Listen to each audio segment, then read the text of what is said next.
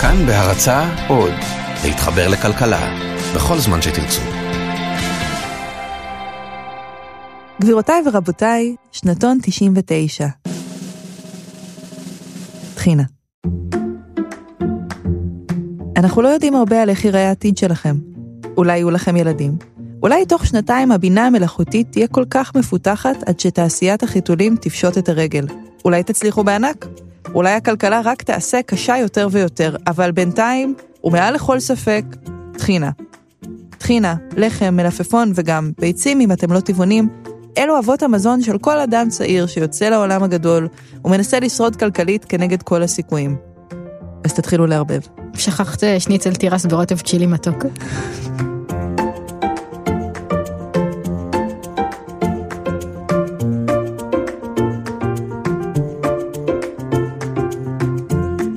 היי, אתם על חיות כיס, אני צליל אברהם ואיתי חובבת טחינה דנה פרנק. שלום. לפני חודשיים העלינו את פרק 49 שלנו, הפרק גורי כיס, שבו ענינו לשאלות של ילדים על כסף. בפרק הזה נענה על שאלות של ילדים גדולים, ילידי סוף שנות ה-90. הם בדיוק על הסף של כניסה לעולם המבוגרים, ממש בשלב הזה שבו החברה זורקת אותם למים הכלכליים ומצפה מהם להתחיל לשחות. לקראת הפרק דיברתי עם בערך 20 אנשים בגילי 19 עד 24, ממקומות שונים בארץ ובמצבי חיים שונים מאוד, ונזכרתי עד כמה מבלבל ומלחיץ זה כשהמון דברים בבת אחת הופכים להיות תחת אחריותך, מכביסה ועד תשלום לביטוח לאומי. אז לפני שנענה על השאלות שהגיעו אלינו, הנה שלושה טיפים כלליים לשלב הזה. אחד, תתחילו להתעניין. תפתחו מעטפות שמגיעות בדואר, תקראו את פירוט האשראי שלכם, תקראו את החיובים בבנק, ותכינו רשימה של מושגים שאתם לא מבינים. אפשר כמובן להתעלם מזה שיש לכם קיום כלכלי, אבל הדבר הכי ודאי בעולם הוא שהזנחה כלכלית בסוף מתפוצצת בפרצוף שלכם. דבר שני, תלמדו לבשל. זה קטע הישרדותי, בלי כמות מסוימת של קלוריות בקיבה מדי יום, תמותו, ולאכול בחוץ עולה ים בכסף. אז תשקיעו קצת זמן בבישול. בדיוק כמו שאתם לא חייבים תואר בכלכלה כדי להבין מי נגד מי בפירוט האשראי שלכם, ככה אתם גם לא חייבים לרצות להגיע למאסטר שף כדי לדעת להכין שלושה דברים שבאים לכם טוב. ושלוש, יש דברים ששווה להשקיע בהם כסף. איך תזהו אותם? הנה טיפ שאני אוהבת מהספר Adulting של קלי וויליאמס בראון. דברים שעונים על אחת יותר מהאמירות הבאות. א', אתם ממש זקוקים להם, כמו למשל טלפון שמתפקד. ב', תאורטית אתם יכולים לעשות אותם לבד, אבל זה עשוי להיגמר ממש רע, כמו נגיד להעביר את הפסנתר שלכם דירה לבד. וג', יש דברים ששווה להוציא עליהם כסף. אם זה ישרוד פי ארבעה יותר זמן, שווה לשלם על זה כפול. ועכשיו, לשאלות.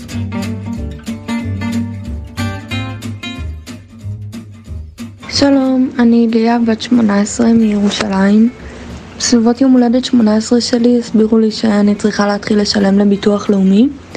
לא ממש הבנתי מה זה ולמה אני צריכה לשלם את זה.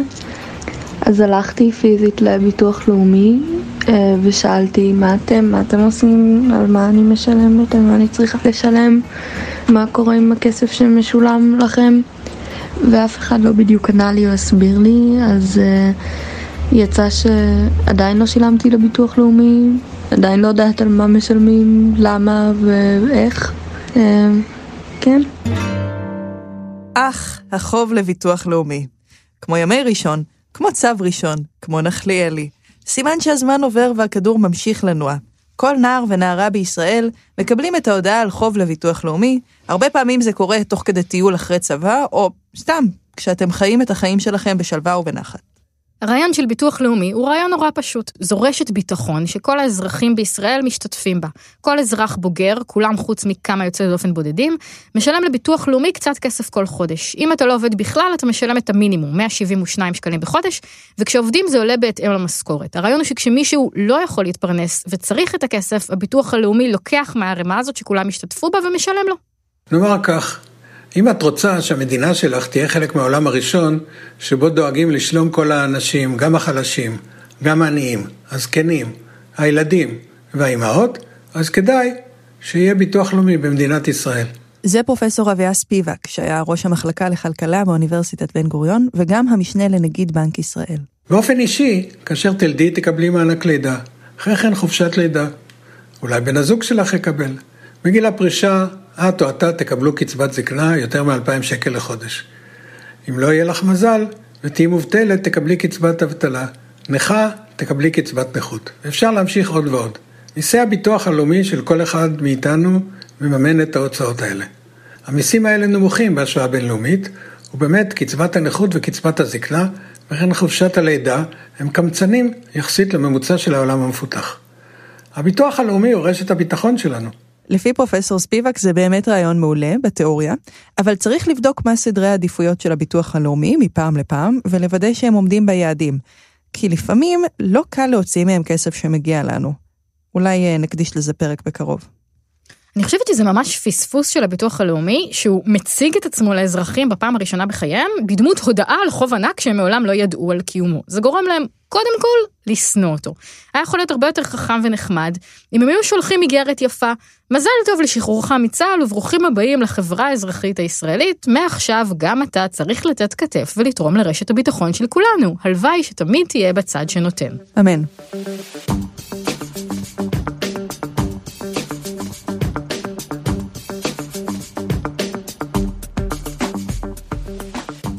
שלום, אני עמרי, בן 21. אה, לא מזמן התחלתי לעבוד באיזושהי מסעדה, והובן לי ברעיון עבודה שאני הולך להרוויח 40 שקל לשעה. רק אחרי כחודש שעבדתי שם, גיליתי מהמלצריות בכלל, שאני פשוט סתום ולא וידאתי אם זה נטו או ברוטו. רק אז הבנתי שהנטו הוא 31 שקל, והברוטו הוא אותו 40 שדיברו איתי עליו. אוקיי, עמרי, בוא ניישר קו. מעכשיו, כל החיים, תמיד, כולם מדברים רק בברוטו. בראיונות עבודה, במודעות דרושים, בטבלאות שכר, בשיחות מסדרון. כששואלים אותך בראיון עבודה מה ציפיות השכר שלך, מתעניינים רק בברוטו. במשפט, ברוטו זה כל הכסף שהמעסיק משלם לך או עליך, ונטו זה אשכרה מה שנכנס לך בסוף לחשבון בנק, אחרי שירד לך מס הכנסה, אחרי מס בריאות, אחרי ביטוח לאומי ואחרי כל מיני הפרשות והוצאות אחרות שיכולות להיות. והסיבה שמדברים תמיד רק בברוטו, היא שהנטו הוא פשוט קצת שונה אצל כל אחד. ברמות שכר נמוכות ההבדלים יחסית קטנים, אבל כשמשלמים מס הכנסה יש הרבה הבדלים. אם אתה חייל משוחרר, אם יש לך תואר, או אם את אימא לילדים קטנים, כל הדברים האלה משפיעים על כמה מס הכנסה אתה משלם. הנטו גם תלוי בכמה אחוזים מהמשכורת אתה חוסך לפנסיה. יש מחשבונים באינטרנט שאתה יכול להזין בהם את כל הפרטים האלה ולדעת מה יהיה בסוף הנטו.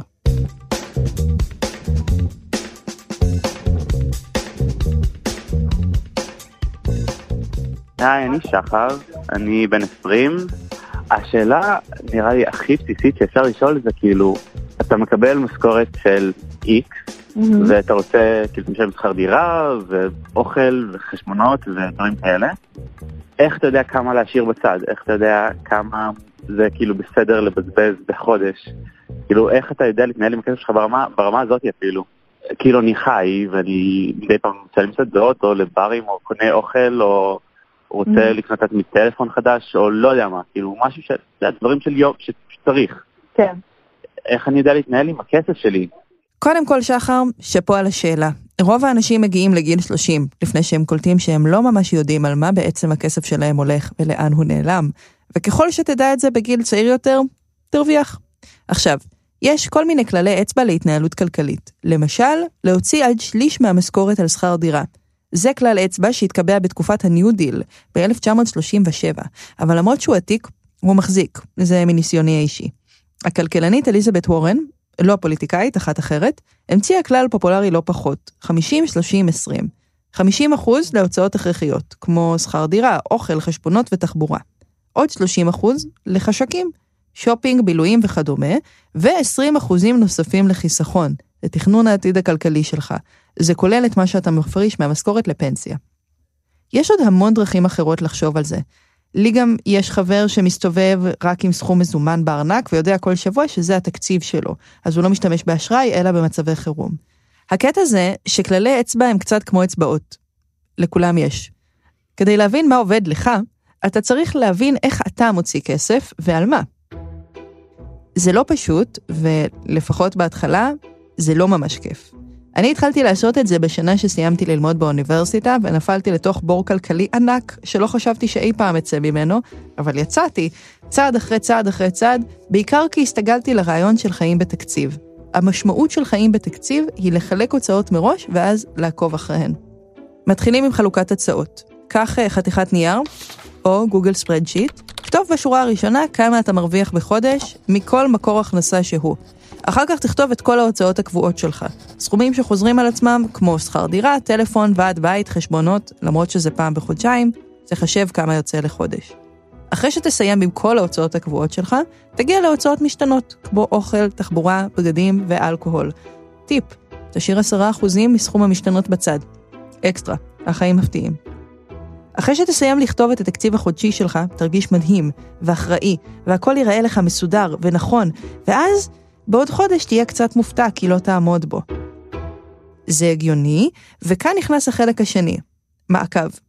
אתה יכול לרשום כל הוצאה שלך, יש לזה אפליקציות מעולות, או לשמור את כל, אבל כל הקבלות.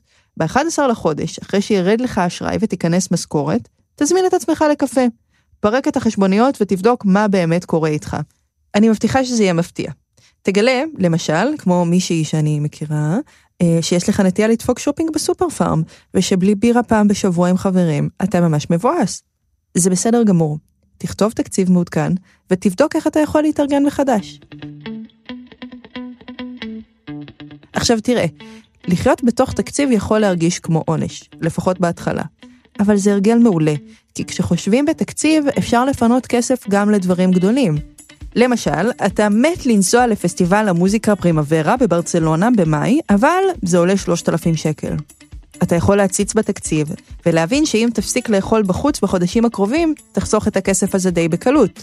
מצד שני, אם אתה מסתכל על התקציב ואין מקום לסיכה, תוכל להגדיל הכנסות. נניח, לבדוק אם אפשר לעבוד שעות נוספות בעבודה, או לקחת שתי משמרות בשבוע בבית קפה, שיכניסו לך עוד אלף שקלים בחודש ויסגרו לך את הפינה.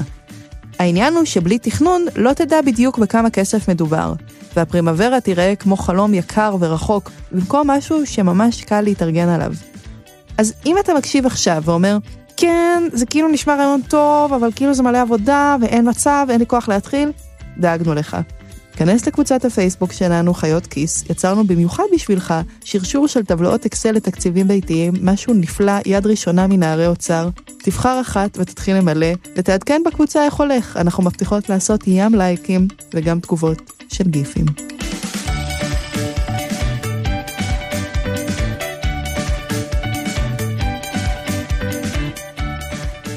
אני לירון, בת 19, אני בעיקרון צלמת, אז אני okay. לא אוקיי. לגמרי מבינה איך להיות עצמאית ואיך uh, פותחים עסק וכל העניין עם המיסים ואיך משלבים בין עבודה כשכירה לעבודה כעצמאית. ביקשנו מרונית כפיר לענות ללירון. רונית כפיר היא מעצבת פנים ומרצה על פיתוח עסקי לנשים, ובשנים האחרונות היא הפכה להיות הקול של העצמאים והעצמאיות במקצועות יצירתיים. יש לה הרצאות בנושא, והיא כותבת המון על כל מיני דילמות של עצמאים, על עבודה בחינם, על איך לתמחר, על איך לבקש כסף.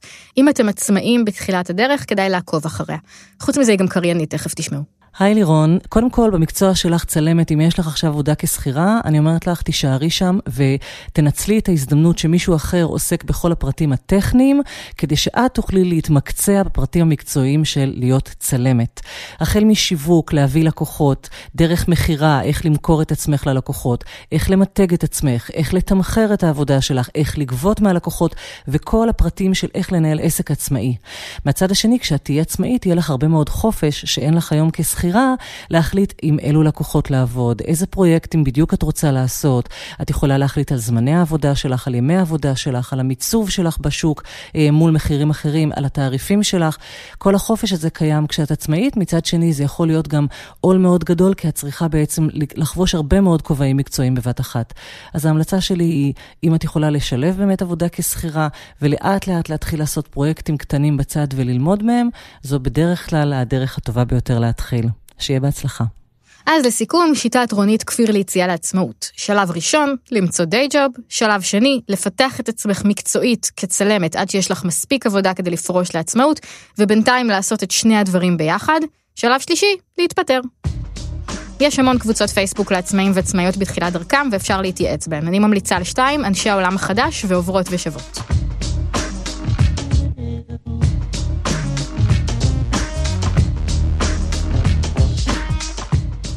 אהלן, אני עמית, אני בת 18 אה, וחצי מרמלה. אמ, האמת שאני לא יודעת מה העולם כל כך, כאילו, באמת שוק העבודה מציע, כי היום לכל דבר אה, דורשים תואר, או תואר mm-hmm. שני לפחות, אז אני אומרת לעצמי שאני משתחררת, מה אני עושה? כי הפתרון הכל זה מלצרות, אבל אם אני לא רוצה למלצר, ואני באופן אישי יש לי אפילו בעיות גב, אז כל התדוזים האלה קצת אה, לא מתאימים. אני רוצה עבודה שתהיה סבבה, ואולי אני אשב באיזה משרד, אבל צריך איזה תואר, ובתוך חיית משוחררת זה קצת בעיה, כי צריך לממן את התואר. אמ, באיזה עבודה נורמלית אני יכולה לעבוד אם אין לי תואר?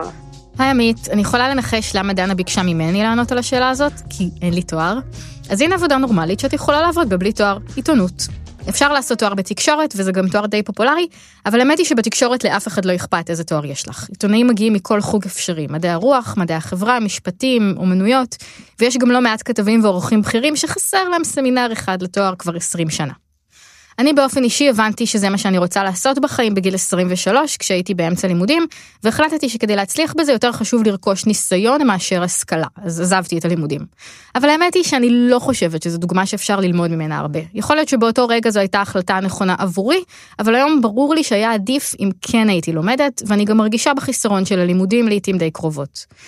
אחת לכמה זמן מתפרסמות כתבות כאלה על זה שהערך של תואר ראשון יורד ושלא בטוח שצריך אותו, ושההשכלה הגבוהה לא רלוונטית לשוק העבודה. אבל האמת היא שאלה תחושות סובייקטיביות שלא ממש תואמות את הנתונים. גם אם תואר ראשון לא מעניק את אותו יתרון גדול בשוק העבודה שהיה לו פעם, עדיין לימודים גבוהים הם השקעה טובה מאוד. לפי מחקר של מכון שורש, השכר של בעלי השכלה גבוהה בישראל גבוה פי שניים מהשכר של מי שאין להם השכלה. כמובן שזה תלוי איזה תואר, ופה אין חדשות נורא מפתיעות. לפי נתוני הלשכה המרכזית לסטטיסטיקה, חמש שנים אחרי סיום התואר הראשון, בוגרי מדעי המחשב מרוויחים הכי הרבה, 30 אלף שקל לחודש בממוצע. בוגרי הנדסה מרוויחים 24 אלף שקל בחודש. בוגרי משפטים מרוויחים פחות, 17 אלף שקל בחודש, ובוגרי מדעי החברה והרוח מרוויחים הכי מעט, קרוב ל-9,000 שקל. אבל אפילו הם מרוויחים יותר ממי שלא למדו בכלל, שמרוויחים פחות מ-7,000 שקל לחודש בממוצע. אז כן, עד שתלכי ללמוד, אפשרויות התעסוקה די מוגבלות. אבל כן יש הרבה עבודות נסבלות שאפשר לעשות בינתיים, ואני לא מלצרות. אני בתור סטודנטית עבדתי בחנות ספרים, כי אני אוהבת לקרוא והיה לי נחמד לדבר על ספרים עם אנשים. אם יש לך גישה לילדים, את יכולה לנסות לעבוד כסייעת בגנים פרטיים, או אפילו לנסות להתקבל לעבודה כמשלבת בבתי ספר. זו עבודה עם משמעות וערך ולומדים בה המון. את יכולה לנסות לעבוד כמדריכת טיולים או מדריכה במוזיאון אם אלה דברים שאת מתחברת אליהם. לי יש שני אחים קטנים, אחד עובד כפקיד קבלה במלון והוא פוגש המון אנשים מעניינים ודי נהנה, והשני עובד בתור בריסטה והוא ממש נהנה ללמוד המון על קפה. יש תמיד ביקוש עצום גם לעובדי מוקדי מכירות טלפוניים. כיף זה לא, אבל זו עבודה במשרד ולא במלצרות. אם את יודעת כבר מה את רוצה לעשות כשתהיי גדולה, אני מאמינה שתמיד כדאי לחפש עבודה שקשורה לתחום הזה, אפילו קשר קלוש. אם את רוצה להיות עורכת דין למשל, עדיף בינתיים להיות פקידה במשרד עורכי דין מאשר למלצר, אפילו שלמלצר זה יותר כסף. ואם את רוצה להיות רופאה, להיות סניטרית בבית חולים או חובשת במד"א, יקדם אותך וילמד אותך הרבה יותר ממלצרות. תחשבי מה את אוהבת לעשות או רוצה לעשות, ותנסי למצוא עבודה פשוטה למתחילים שקשורה לזה באיזושהי דרך. לעמית הייתה עוד שאלה. אני יודעת שפנסיה זה בעצם, הרעיון של זה באופן כללי זה בעצם לחסוך כסף כל החיים, ואז שאת אה, יוצאת לגמלאות, אז בעצם כאילו דאג, את נהנית ממה שדאגת לעצמך במהלך כל השנים. אבל בעצם נכון. יוצא מצב שבעצם אנחנו משועבדים כל החיים שלנו, ואנחנו לא יודעים מה היעד, אז יכול להיות שאני אחסוך, אני אחסוך, ואז תהיה תאונת דרכים, ואת יודעת, כאילו אף פעם אפשר לדעת, אז זה כזה... אז גם מה הולך עם הכסף, אם קורה משהו, אם רוצים לפתוח אותו, לבטל את החיסכון הזה, מי מנהל את זה? אמרנו פנסיה, אמרנו שאול אמסטרדמסקי, להלן תשובתו. היי עמית, השאלה שלך מחולקת לשניים. החלק הראשון הוא פילוסופי והשני פרקטי. אז נתחיל דווקא מהפרקטי. אין לך אפשרות לא לחסוך לפנסיה. מאז 2008 זו חובה לכל השכירים ומאז השנה גם לעצמאים. אי אפשר לא לחסוך. מי שמנהלים את כספי החסכונות לפנסיה הם מנהלי השקעות שעובדים בגופי הפנסיה, כלומר חברות ביטוח ובתי השקעות. לא שאלת, אבל האנשים האלה משקיעים את הכסף שלך ושלי בעיקר בבורסה. במניות, באגרות חוב, בנדל"ן, בישראל, בחו"ל, בכל מה שזז בעצם. הם מנסים לעשות כסף מהכסף שלנו, ואנחנו משלמים להם דמי ניהול על השירות הזה. בקיצור, אי אפשר לבטל את החיסכון הזה. באופן טכני, את יכולה למשוך את הכסף לפני שתגיעי לגיל הפנסיה, אבל אז תשלמי קנס אדיר של 35%. כלומר, שליש מהכסף פשוט ילך. משהו שלא כדאי לעשות בשום צורה. ואגב, אני חש את ה vibe החרדתי בשאלה שלך, וזה בסדר, גם אני חרדתי, אז שתדעי, בתוך החיסכון לפנסיה את קונה בעצם גם ביטוח. מה שאומר שאם תמותי בתאונת דרכים, יהיו אנשים שיקבלו את הכסף הזה. בן או בת הזוג שלך, הילדים שלך, ההורים שלך. ואם תחלי או תיפצעי ולא תוכלי להמשיך לעבוד, יש שם ביטוח שאמור לשלם לך כל חודש קצבת נכות. ועכשיו לחלק הפילוסופי שהוא קצת יותר מעניין. האם כדאי לנו לעשות את זה? או ליתר דיוק, האם כדאי לי להעדיף את העתיד הלא ידוע על פני ההווה שלי שאני מכירה אותו בוודאות? שאלה מצוינת, והשאלה הזאת בכלל לא טריוויאלית, ויש עליה טונה של מאמרים, גם בפילוסופיה וגם בפסיכולוגיה ומה שאת לא רוצה. כי העמית של היום זה לא העמית של עוד שנה. ובטח לא העמית של עוד 40 שנה, למרות שזה אותו בן אדם. והעמית של היום לא בהכרח מסוגלת להזדהות עם העמית של עוד 40 שנה ועם מה שהיא רוצה ומה שהיא צריכה. התשובה הכי טובה שלי לשאלה האם כדאי להעדיף את העתיד היא לא. כלומר, לא בהכרח. כלומר, יכול להיות שעבורך עדיף לחשוב על ההווה ולא על העתיד, ועבורי בדיוק הפוך. יותר מזה, יכול להיות שיש תקופות שעדיף לך לחשוב על ההווה, ויש תקופות שעדיף לך לחשוב על העתיד, וזה יכול להשתנות שוב ושוב בהתאם למציאות סביבך. השכר שלך, השאיפות שלך, הגיל שלך, המצב המשפחתי, כאלה. אבל בסופו של דבר המדינה הייתה צריכה להחליט מה עושים, והיא החליטה. היא החליטה להחליט בשבילך, ולכפות עלייך ועליי להעדיף את העתיד על פני ההווה. המדינה החליטה בשבילנו, כי היא הגיעה למסקנה שהיא יודעת יותר טוב מאיתנו. היא החליטה להחליט בשבילנו שניקח חלק מהכסף שלנו בהווה כל חודש ונעביר אותו לעתיד. לא את כולו, חלק ממנו. המדינה החליטה לעשות את זה אחרי שראתה שיותר מדי אנשים לא חוסכים לפנסיה אם לא מכריחים אותם. המצב הזה מאוד נפוץ אה, בארצות הברית למשל. ומאחר שרובם המוחלט של האנשים לא ימותו עד גיל הפרישה, אלא אשכרה יגיעו אליו ויצטרכו לחיות ממשהו, המדינה לא רצתה לממן את כל הזקנים חסרי הפנסיה האלה דרך הביטוח הלאומי. ולכן היא החליטה להכריח את כולנו לחסוך לפנסיה בעצמנו. ולדעתי האישית, זו החלטה טובה מאוד.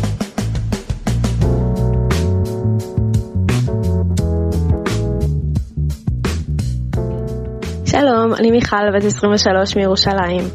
רציתי לשאול לגבי הריביות בבנק.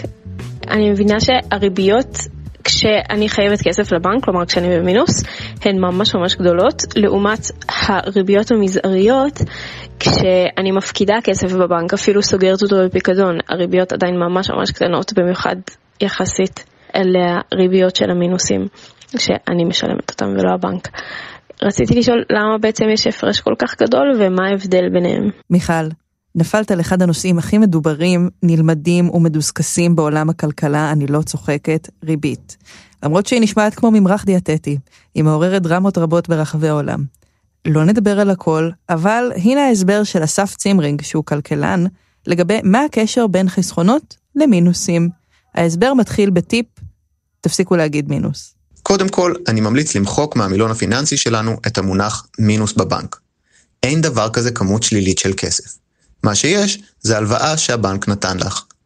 אם חשבון העו"ש שלך נמצא על מינוס 642 ש"ח, זה אומר שהבנק נתן לך הלוואה של 642 ש"ח. הבנק לא יכול להמציא כסף מהאוויר. אז כדי לתת לך הלוואה של 642 ש"ח, הבנק היה צריך לקבל ממישהו הלוואה של 642 ש"ח. המישהו הזה הוא למשל כל מיני אנשים שמפקידים את הכסף שלהם בתוכניות חיסכון. תוכנית חיסכון היא בעצם הלוואה שאנחנו נותנים לבנק. אז מה שאת בעצם שואלת זה, למה על ההלוואה שהבנק מקבל, שזו תוכנית החיסכון שלנו למשל, הוא משלם ריבית נמוכה, אבל ההלוואות שהוא נותן, למשל, המינוס שלנו, הוא דורש ריבית גבוהה. אז אם אלה שלקחו הלוואות לא הצליחו להחזיר את ההלוואה שלהם, הבנק לא יכול להגיד לחוסכים, אוי, מצטער, הלוויתי את הכסף שלכם למישהו והוא לא החזיר לי, אז אני לא אחזיר לכם. איזה באסה להיות אתם. הבנק מבטיח לנו שהוא ימצא איך להחזיר את ההלוואה שאנחנו נתנו לו, אפילו כשחלק מההלוואות שהוא נתן לא חזרו. איך הבנק עושה את זה? האמת שבכל מיני דרכים, אבל אחת החשובות שבהן היא שהוא גובה על כל הלוואה שהוא נותן ריבית מספיק גבוהה, כך שההלוואות שכן מוחזרות מפצות אותו על ההלוואות שלא מוחזרות. וכך הבנק יכול להיות בטוח שהוא יוכל להחזיר לחוסכים את ההלוואות שהוא לקח מהם. אז זה ההסבר של אסף, אבל תשמעי, מיכל, זה לא מצדיק הכל. הרבה פעמים בנקים באמת לוקחים מאיתנו ריביות מטורפות, ונותנים לנו ריביות מזעריות מסיבות שונות, ממצב התחרות ביניהם ועד לענייני רגולציה. אגב, מצבך מצוין. הרבה אנשים לא יודעים עד גיל ממש מאוחר כמה הם משלמים על המינוס. וכשאני אומרת הרבה אנשים, אני מתכוונת אליי, וכשאני אומרת מאוחר, אני מתכוונת לשנה שעברה. הריבית מופיעה בתחתית הדוח שמקבלים מהבנק בדואר. למשרד האוצר יש אתר עם מחשבון שבודק כמה המינוס עולה לך, ואז אשכרה ממיר את זה לכוסות קפה. ובמדינה שבה 35% מהאוכלוסייה חיים במינוס כרוני, לפי נתוני הלשכה המרכזית לסטטיסטיקה, זה קריטי. הריבית הממוצעת על מינוס היא כ-7%, אבל זה משתנה מאוד מבנק לבנק ומלקוח ללקוח. בכל מקרה, אם לוקחים ממך יותר מ-7%, זה זמן טוב לבדוק מה מציעים לך בבנקים אחרים.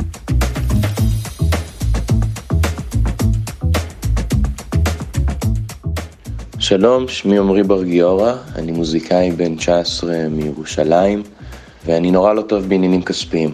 אני חושב שמשהו בשילוב של אה, מצד אחד תהליך שאני אה, עובר עם עצמי, אמנם באיטיות, אבל עובר של אה, הבניית התודעה הזאת, שמגיע לי כסף על הדברים שאני עושה במוזיקה ועל כל ההשקעה שלי בתחום. ומצד שני, ההרגשה הזאת שאין באמת, אה, או שיש מעט מאוד דמויות בתוך התעשייה הזאת, ש, שהן אה, עם נכונות לדבר עם מוזיקאי מתחיל על כל העניינים הכספיים, כל הצד העסקי, ואיך עושים את זה, ואיך מתמודדים עם זה. שאלנו מוזיקאי אחר איך הוא עושה את זה. זהירות, גם לו לא יש קול יפה. שלום עמרי, אני מתי גלעד, בן 28 מתל אביב, מוזיקאי, אני בסיסט בלהקה ג'יין ברדו וגם בלהקה לולה מרש. אני גם, אני עובד במוזיקה ככה מגיל 16, וטיפים שלי בשבילך, תצמצם את הימים שאתה מתעסק בעניינים, בוא נגיד, אוהב לקרוא לזה משרד. יום, יומיים, בשבועיים כזה, תעשה טלפונים, מיילים וזה, וכל השאר תתעסק במה שצריך.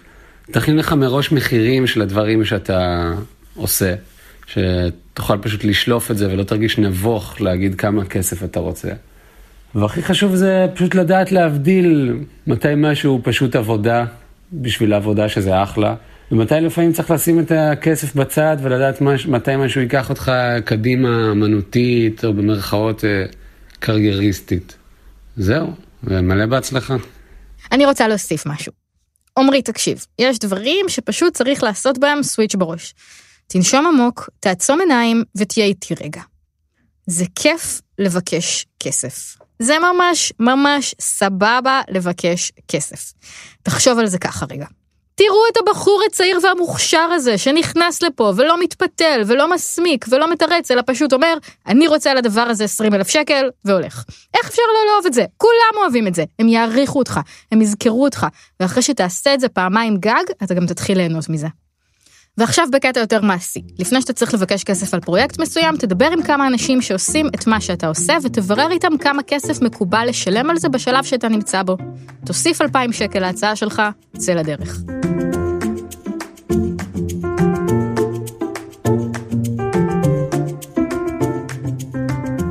עד כאן חיות כיס להיום, אני הייתי דנה פרנק. ואני צליל אברהם.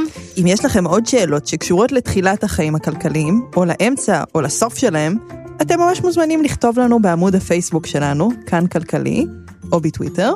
תודה רבה לכל המשתתפים בפרק ולקבוצת הפייסבוק של חיות כיס שעזרו לנו לגייס שואלים.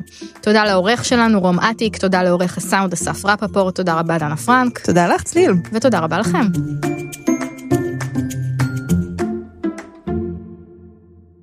ובונוס לסיום, מתכון לטחינה. קחו קערה, שפכו פנימה כרבע כוס טחינה. אל תמדדו את זה בכוס. מי ישטוף את הכוס הזאת אחר כך? אמא שלכם? לא, אתם תשטפו אותה. פשוט שפכו עד שזה כזה מכסה, זה מכסה כמה סנטימטרים. עכשיו אתם רוצים להתחיל להוסיף מים. תוסיפו את זה כף אחרי כף. אני רצינית, כף אחרי כף, כי אחרת נורא נורא מהר זה יעשה נורא דליל. נגיד כשהוספתם 3-4 כפות, אתם יכולים להתחיל לערבב אותם. בשלב הזה זה נראה כאילו הכל מתפרק, יש לכם עיסה מוזרה שנראית כמו קי. לא להיבהל. להמשיך לערבב ולהוסיף עוד קצת מים. בשלב הזה אתם רוצים לתת שפריץ לימון. זה בסדר לשים לימון משומר, זה גם בסדר לא לשים לימון בכלל. רום חושב שזה לא בסדר לשים לימון משומר, רום טועה. אפשר להוסיף קצת שום, אפשר להוסיף קצת קורקום, אבל באמת חשוב לא לשכוח מלח. אחר כך אפשר לטבול בזה את המלפפון, ואת הלחם האחיד שקניתם.